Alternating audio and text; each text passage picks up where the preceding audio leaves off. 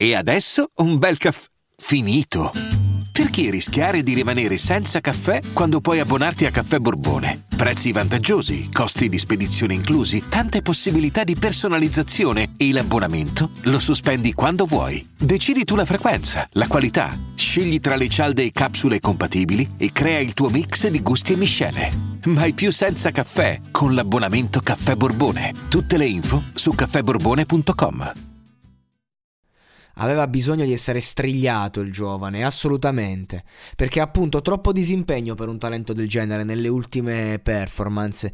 E infatti riparte dall'italiano, carico d'orgoglio e voglia di spaccare, e lo fa con un pezzo particolarissimo. Madame, è difficile, eh? difficile sotto ogni punto di vista. Tra l'altro è un brano geniale, l'ha portata a successo, riadattato al maschile ma rivolto a un uomo una versione completamente nuova a livello di sottotesto e lui ha espresso ogni cosa che sentiva e, e si è proprio ricaricato, ho sentito la sua motivazione, quell'esigenza della prima puntata, le sue mancanze e espresso anche, eh, si è espresso anche a livello sessuale, si sentiva la sua sensualità e l'aveva camuffato fino l'aveva giocato a fare l'angelo puro e casto e invece ci ha mostrato il suo inferno, il diavolo, che è parte della sua personalità e del suo mondo. È vero che comunque la, la rivalsa apre porte ma ne chiude altre. Quindi comunque lui è un artista in fase di percorso, in fase di cambiamento, non è completo e si vede, ma sicuramente secondo me siamo sulla buona strada. Cioè io credo che Raton aveva ragione, è al punto giusto più che al posto giusto, perché il talent non lo è mai fino in fondo. Vabbè.